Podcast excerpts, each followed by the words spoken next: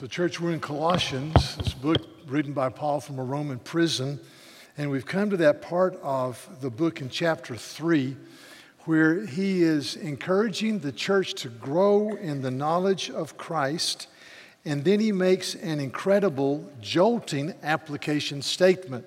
So, this may seem like a meandering study, but it's really focused on the text. So, read it and may God use it to the glory of his name. Paul is exhorting the church to live out the Christian life from the gospel foundation, the glorious theology of the cross and the work of Christ. He rehearses that in chapters 1 and 2. In the first part of chapter 3, where he talks about setting your heart on the things above, where Christ is seated at the right hand of God. And when Christ, who is your life, appears, and you will appear with him in glory. And he says, as you reflect upon this, put to death therefore, what remains in your body that needs to be put to death. And he mentions uh, several sexual issues. And then he says this because of these, the wrath of God is coming.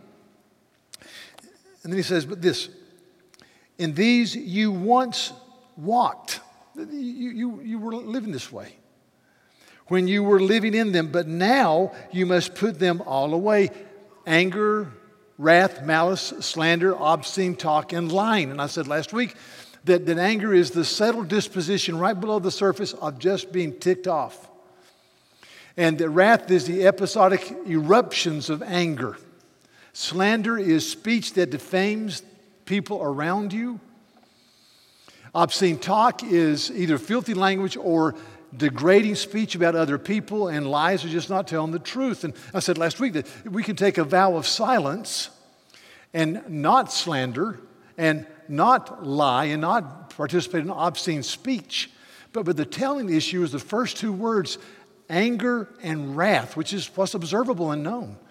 So in this passage, Paul is saying the Lord wants your heart worship. He wants your whole person to reflect the glory of Christ. And then he says this Do not lie to one another, saying that you have put off the old self with its practices and have put on the new self, which is being renewed in the knowledge after the image of its creator. So he says, past tense, you've put off the old when you came to Christ by faith, and you've put on the new when you came to Christ by faith. You received the Holy Spirit, past tense. But then he says this it's a present tense verb. He says, and which is being renewed or reclaimed or refurbished, being renewed in knowledge after the image of its creator. And so he is, he is pleading with the church to grow in knowledge. He said, You know, you've been transferred the kingdom of darkness to the kingdom of light. You're adopted in the family of God. Chapter 1, verse 9 and 10 talks about knowledge. He says, We, we have prayed for you, asking that you may be filled with the knowledge of His will in all spiritual wisdom and understanding. Verse 10 of chapter 1 so as to walk in a manner worthy of the Lord, fully pleasing to Him, bearing fruit in every good work, and increasing in the knowledge of God. I mean, eh, knowledge. So, the plea of the Apostle Paul is that, that you would grow in the knowledge of God, that you would, in this little stick figure, you, would put to death the deeds of the flesh, and you'd grow in the, in, in the understanding of who Christ is, that, that, that you'd so live that you would experience a joy and usefulness and contentment and a clear conscience as you grow in the knowledge of God, as compared to people who leave off the watch. And they struggle, and it says that they, they have misery and uncertainty regarding their salvation and, and, and deceit in their hearts and lies. So, I, if you're a believer this morning, the Apostle Paul says to us, and I say to you, grow in the knowledge of the Lord. And one of the great issues that I think is so silly in our, in our present context is your people say, well, you know, I, I am more of an emotional person. I, I don't really get into doctrine and catechisms and reading books. I just, I just want to experience Jesus. That, that's just, that's really a proto Gnostic silly statement. God made you with a mind. And the Bible says, grow in the grace and knowledge of Jesus. And Jesus says, love the Lord your God with all of your heart, mind, soul, and strength, your mind. And so we need to think biblically. And we need to think well. We need to develop a, a Christian world and life view and to, to, to, to just embrace that. A, a few verses. Second Corinthians chapter 3 says this The Lord is a spirit. And where the Spirit of the Lord is, there is freedom. And we who with unveiled faces all reflect the glory of the Lord are being transformed, present tense, into the same image from one degree of glory to another. You know, the Holy Spirit of the living God is transforming you if you're a believer. You have received the Holy Spirit. And the Holy Spirit takes the Word of God and makes application and rearranges and convicts and builds up and supports and, and, blows down areas in our life.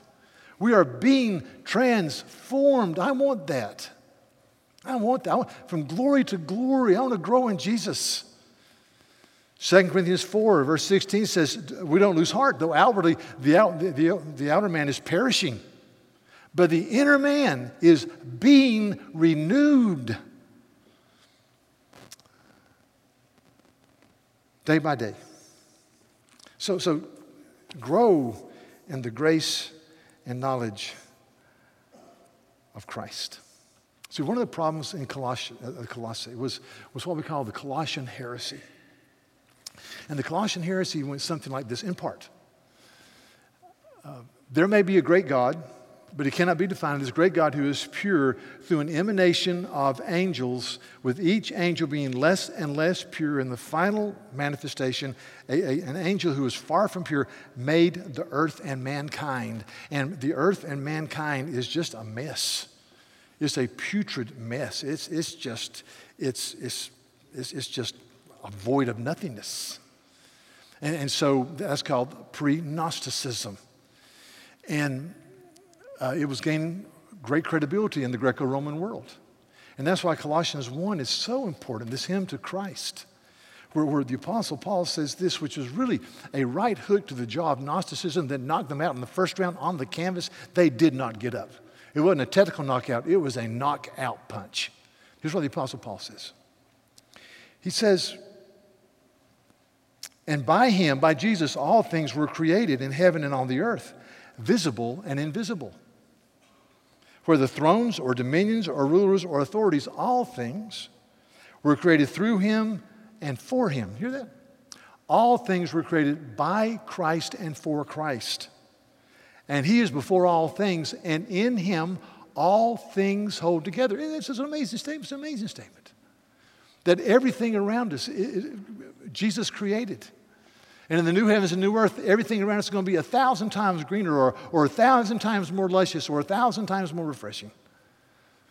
And, and so we, we say to the Gnostics, ah, in our own culture, I mean, do you enjoy and embrace and are you glad over the beauty of creation? There's a wonderful book uh, by a guy named Mark Noll, who's a professor of church history, taught at Notre Dame for years, very, very bright is entitled uh, The Intellectual Life According to Jesus Christ. And it's really written to people who are in scholarship. I read it for some reason.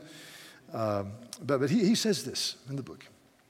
He says, The affirmation that Jesus is the great creator carries the strongest possible implications for the intellectual life. Put most simply, for believers to be studying created things is to be studying the works of the resurrected Jesus. Loyalty to the reality of Christ the Redeemer does not require disloyalty to the reality of Christ as Creator and Lord. There is simply nothing humanly possible to study about the created realm that, in principle, leads us away from the glory of Christ. The world was brought into existence by Jesus Christ. Be- behold, the glory of Christ. So, when I get to travel, oftentimes out west or other places, the pilot will come on the PA system and say, We are now flying over the, the Rockies or the mountains of, of Washington State or the Alps in, in Europe. And uh, so you look out the airplane, and there are snow covered mountains that take your breath away. It's the National Geographic on steroids. And so I'm sitting next to my wife and I go, look at that. And she says, it's incredible. It's beautiful. Wow. Can, can we look? Can we wow, look at that? Look, look, look at the other side. Look over here. Look at the, and, and you look around and nobody else is looking. They're all in their personal, what you call activity center, movie things, watching movies about zombies or something like that, you know? And you go, God, do not let me lose the wonder of glorying in the marvelous, magnificent glory of creation. And I say that to us right now. We live in Charleston, South Carolina. Okay? If you are a writer for Southern Living, this is heaven. This is heaven. Every time I pick up Southern Living, which is not very often, to be honest with you, it's all about Charleston. I mean, we live in a beautiful city. Do, do you glory in creation as you drive through our beautiful city? Have we become uh, immune to beauty? See, when he says grow in the knowledge of Christ, it's a call to arms. It's a call to think biblically. It's a call to not give in to the Colossian heresy. It's a call to rejoice in the physical. Now, in the early church, there's a, a controversy, and, and the heretic said Jesus was a created being. There was a time when he was not, and the people who loved the Bible and stood by the apostolic truth said, No, Jesus is eternally God. He is the same yesterday, today, and forever. And so uh, they won the day. And they wrote the Nicene Creed that was codified in 381. But, anyway, uh, there was a man named Athanasius. And Athanasius gloried in the physical reality of Jesus, the body of Jesus, the, the work of Jesus. This is what Athanasius read. It's just a short paragraph. Listen to me. Athanasius, one of the heroes of the faith. In fact, if you're pregnant, that's a great name for a boy. I mean, really, Athanasius. We can call him Nathan or At or something. Athanasius is a cool name. Almost as good as Buster. No, it's just right there. So Athanasius said this Jesus, the mighty one, the creator of all, himself prepared this body in the virgin as a temple for himself, and he took it for his very own as the instrument through which he was known and in which he dwelt. Thus, taking a body like our own, because all our bodies were liable to the corruption of death, he surrendered his body to death in place of all. And he offered it to the Father. This he did out of sheer love for his church, for his people so that in his death all might die, and by the law of death, thereby he abolished death with finality.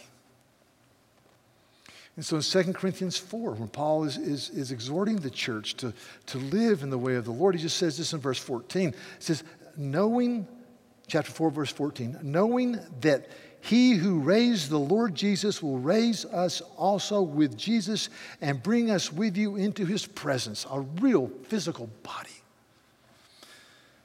So grow in the grace and knowledge of Christ. And there's a quote in the bulletin, I won't read it, it's there from Mark Noll's book, where he says, well, What does this mean the life of the scholar? To have a mind that thinks like Jesus. He says it means that you read the Bible and you pray and you sing hymns and you think and, and, you think deeply and you ponder. It's like anybody else. Grow. Think well. Bring everything under the lordship of the reality of Christ. Do not buy the Colossian heresy. So, some of you are going to disagree with this, and that's okay. I could be wrong. When I was a young Christian, there was a little chorus we sang that went like this Turn your eyes upon Jesus Look full in his wonderful face, and the things of earth will what? Grow strangely dim in the light of his glory and grace. Now, I understand one part of it, but the other part of that, I'm going, no, no, no, no, no, time out. To understand the created Christ is to mean that the beauty of creation takes on a heightened glory. That the joy of the physical and the physical body takes on a heightened reality because I'm going to have a resurrection body one day. We embrace the created order. We, we, we rejoice in the goodness of God's creation and, and we live there. That's why. Our purpose statement is equipping people to pursue Jesus passionately to impact the culture. Be equipped. Think well. And that's why it's, it's, such a joy when you see people using God's gifts in a good way, and it's such a sadness to see it in the other way. I, I was reading a fitness magazine recently. I don't know why, but I was. And it was about diet and exercises and how to do this and how to do that and how to have chiseled abs and all those things that uh, are in the rearview mirror. if, if they ever were there, to be honest with you. And uh, I'm, I'm happy with a two pack, much less a six pack these days. But anyway, and right in the middle of this very good magazine on health and nutrition and you know exercise is a, is a four-page article on human sexuality written from a Gnostic pagan point of view that mocked anything that we would hold sacred about sexuality. And I just sat there and I wanted to weep how, how people take a good gift and just totally abuse it. So embrace life, love life.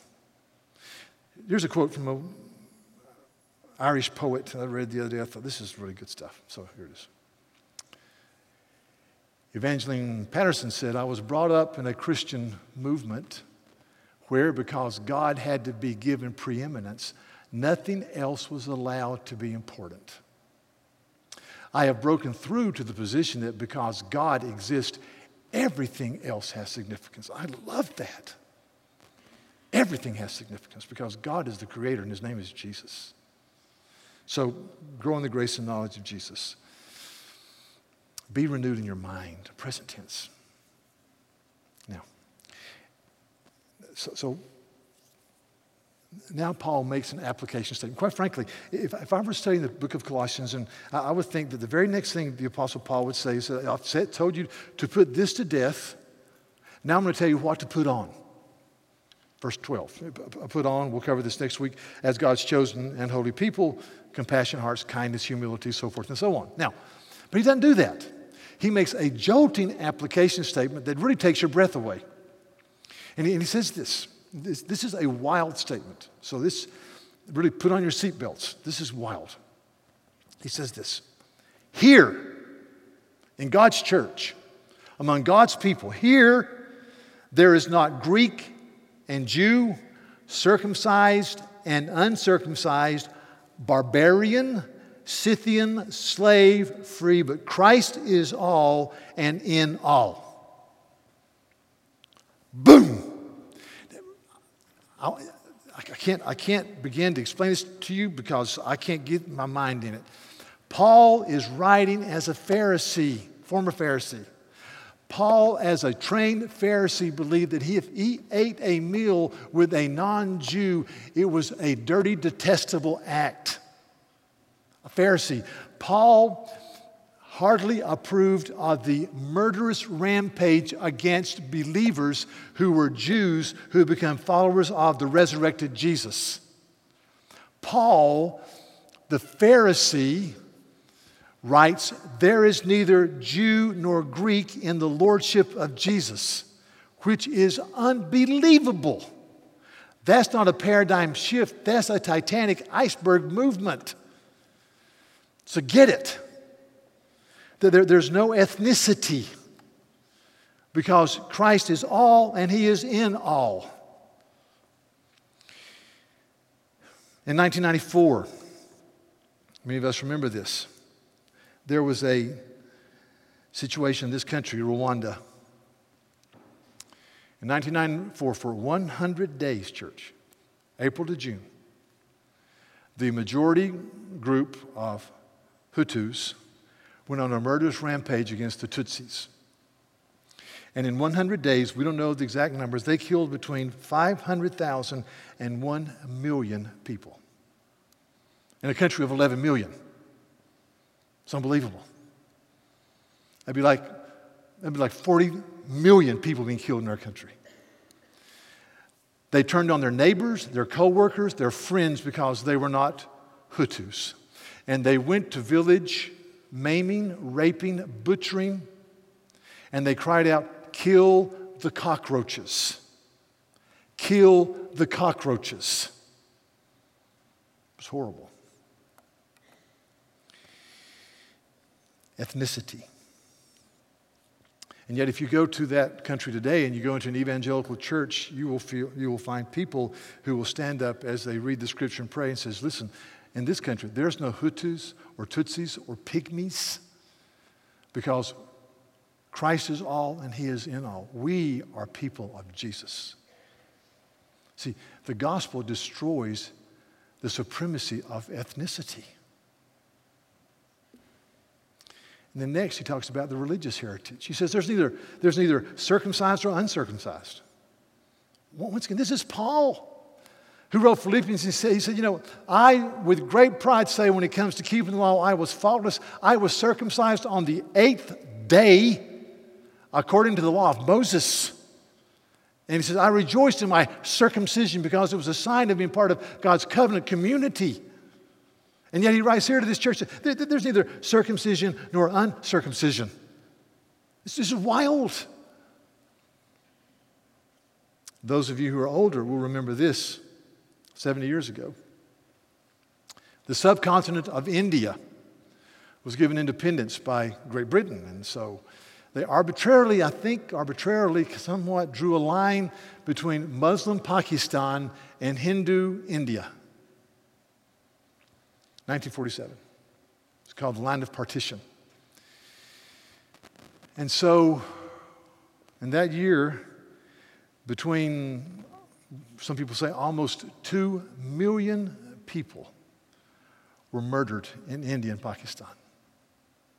We don't know the numbers because the Western press did not cover it because they were kind of barred from doing and the Indians and the Pakistanis don't talk about it because it's deeply embarrassing. But, but trains would leave Lahore, Pakistan, to go to India full of Hindu people. They'd be met at the border by people who'd rob them and then just butcher them. And they called them blood trains because they would come into India with the blood flowing from the carriages. True story.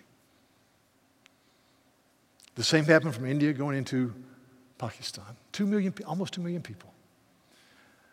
To, to, be, not to be overly graphic, but uh, in, in their traditions, um, Hindus are not circumcised.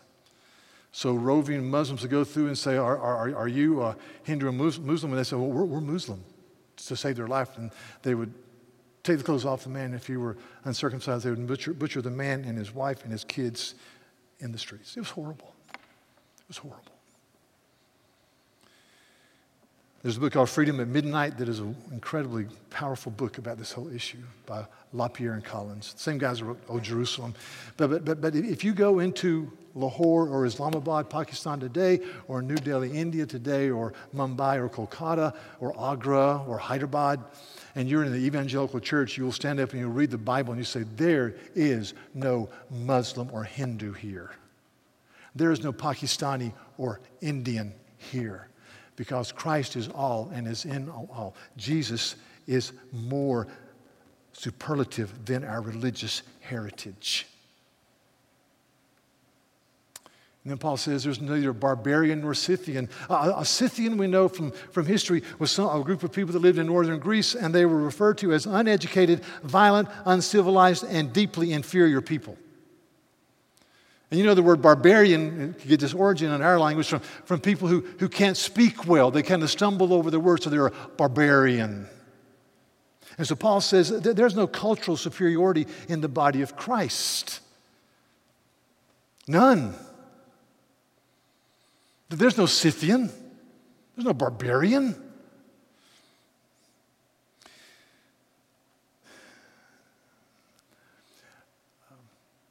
In Serbia, the year 1389. Here, 1389. Okay? When did Columbus sail the ocean blue? 1492. So 103 years before Columbus, there was a battle fought in Kosovo called the Battle of Kosovo, and the Turks beat the Serbians. And so every June the 18th, since then, I mean, since then, Serbians get together for a festival and a worship. The men get together and worship, and they pledge to uh, avenge the Battle of Kosovo. I, I mean, I, I, love history, but 1389? Come on.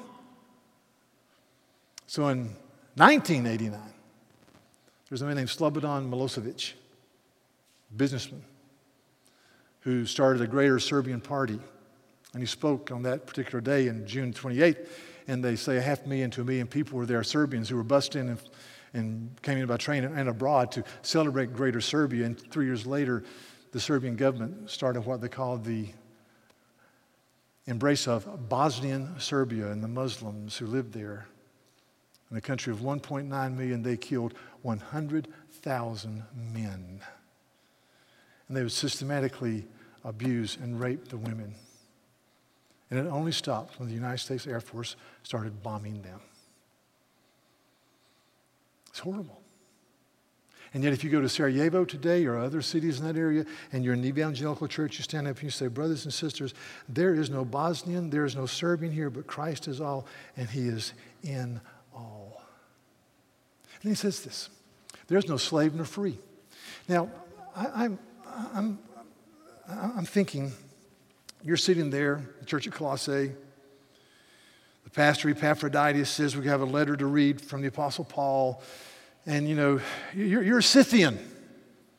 You can't read. Or a barbarian. You've been trained. Or a slave. Now, slavery in the Roman Empire, there were some who were top notch.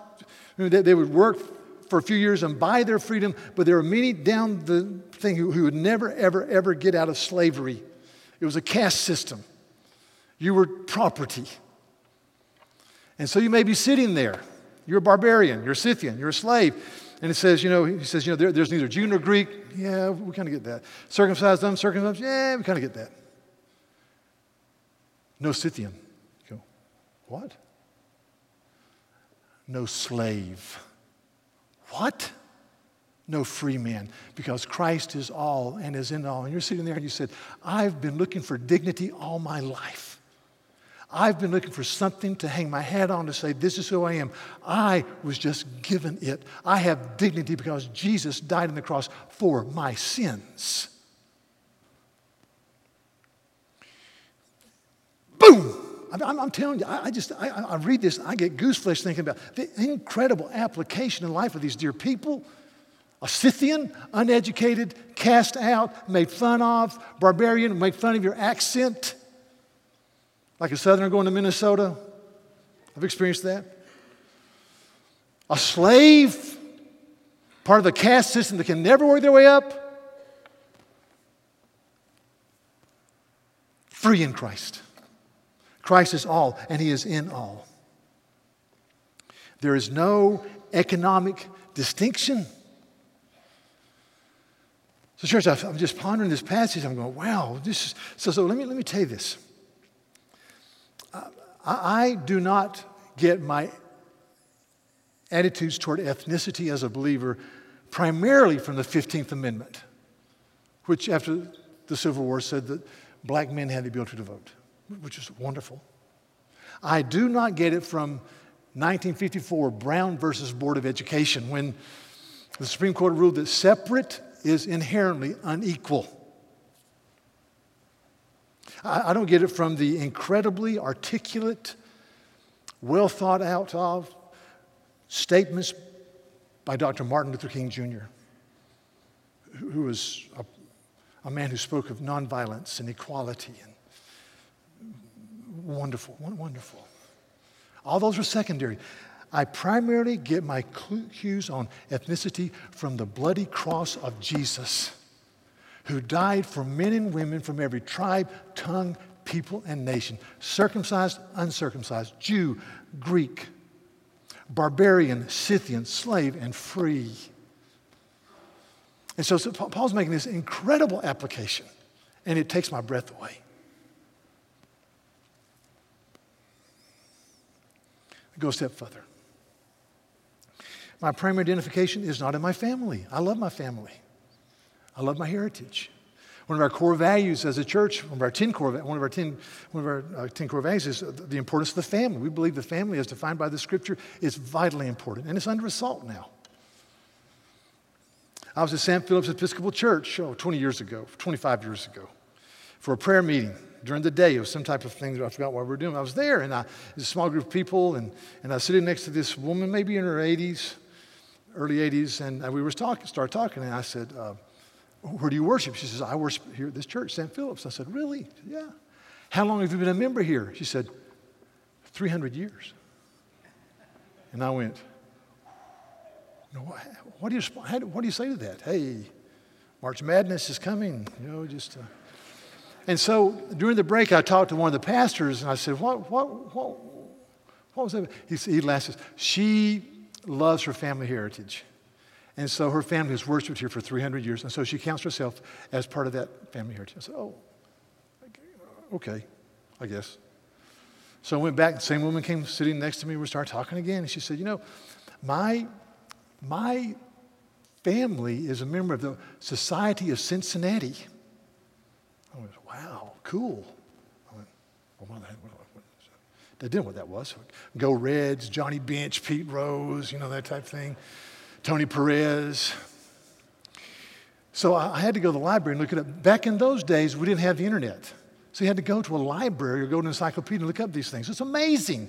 It's amazing. So I looked up the Order of Cincinnati. Order of Cincinnati is an incredible organization.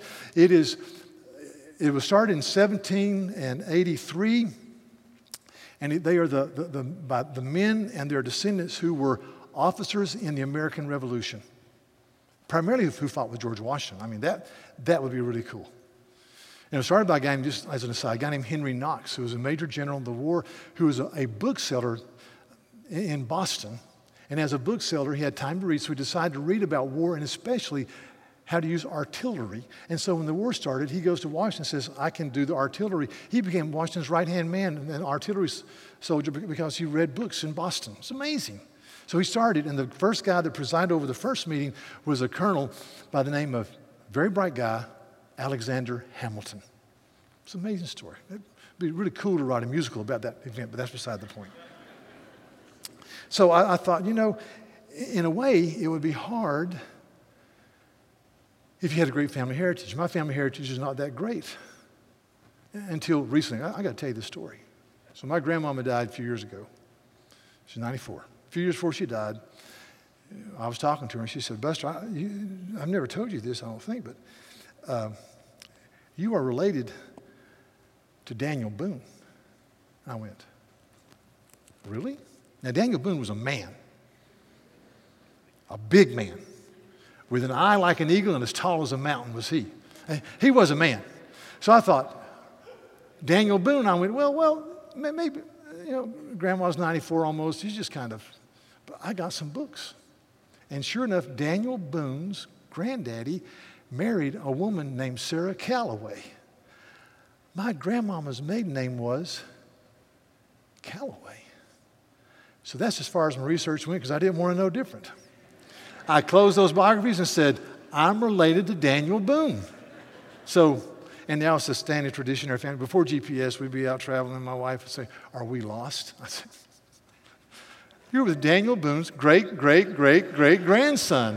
We don't get lost, you know? And, and so, uh, anyway. Now, some of you have a wonderful family heritage. Let me just say this Jesus is greater than your family unit. A couple of stories. My first was here a long, long time ago. We'd pray before the service. Very kind deacons pray with me, and we were standing there. I hadn't been here very long, and one guy came running and said, "We have a special guest today. We don't have just a handful of people." He said, uh, "Governor James B. Edwards is here." And I thought, whoa. Now, I knew that he was Secretary of Energy under Ronald Reagan at that time. I thought, whoa, this is pretty cool. And they said, we need to recognize him. And I said, no, we're not going to do that. I'm a, I'm a young guy. They probably thought, oh, great. I said, what if we don't recognize the guy that's here today who's a day laborer and lives hand to mouth? But we recognize the governor of South Carolina. I said, and they said, okay, okay. They probably thought, good grief, you know. And since after that, I got to know Dr. Edwards, Governor Edwards. He's a wonderful man. Loved the Lord. Uh, many of his family members go to church here now, and I like most of them. You know? But, but if it happened today, I would do the very same thing. You have to be very careful. Last example. So, um,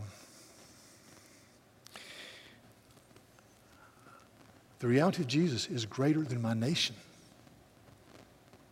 Our citizenship is in heaven. I love our country. I am proud to be an American. And yet, I need to remind myself that there's neither American or Nigerian or Ecuadorian or Ukrainian, But Christ is all and is in all. Today, we have Vacation Bible School here, and Steve Tuck and his troop, they do a great job. And it's, it's lights and it's cameras and it's flashing strobe lights and it's people with white gloves on. I don't know what it's called. We're doing pantomimes, and it's, it is like going to Disney World, except it's about Jesus. And it's really good. When I grew up, we had Vacation Bible School. Those of you that are older, you know, it was really pretty boring. We, we'd line up outside, and we, we had the American flag and the Christian flag and the Bible. And we would march in behind the American flag and the Christian flag and the Bible. And we'd pledge allegiance to the American flag. And then we'd pledge allegiance to the Christian flag and the Savior for whose kingdom it stands. One brotherhood united under all mankind for service and love, something like that. And then we would pledge allegiance to the Bible, God's holy word. And I will make it a lamp unto my feet and a light unto my path, and I will hide its words in my heart that I might not sin against thee. Now, we'd be outside, we would fight over who carried the American flag. Because only a real man carried the American flag. And the Bible invariably was carried by a cute little girl, not a guy. I've repented of that a thousand times. If we did it today, I'd say, guys, let me carry the Bible. Let me carry the Bible. I love my country, but let me carry the Bible. So, so I, look at this and I, and I go, God, give us the grace to live this way. Put sin to death. And the application of putting sin to death and putting on the newness of Christ is, is Christ is in all, and He is all, and I am committed to that. So, amen. Let's pray.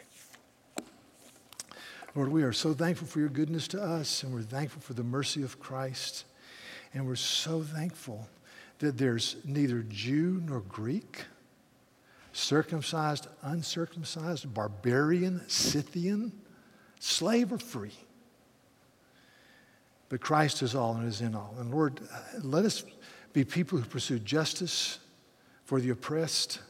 But, but, but let us always realize that every distinction, every impulse regarding nationalism, every impulse about family superiority or economic superiority or ethnic superiority or religious superiority, every impulse that would castigate others and elevate yourself is not from you. Thank you that the foot, that at the foot of the cross, the ground is level. Level. And thank you for those of us, many of us here are barbarians and Scythians. We've been considered to be kind of outcast. Thank you that in Jesus that is laid to rest. So blessed be your name for the bloody cross and the glorious work of the Savior for us. Thank you that you pray for us and you love us, Lord Jesus, in whose name we pray. Amen.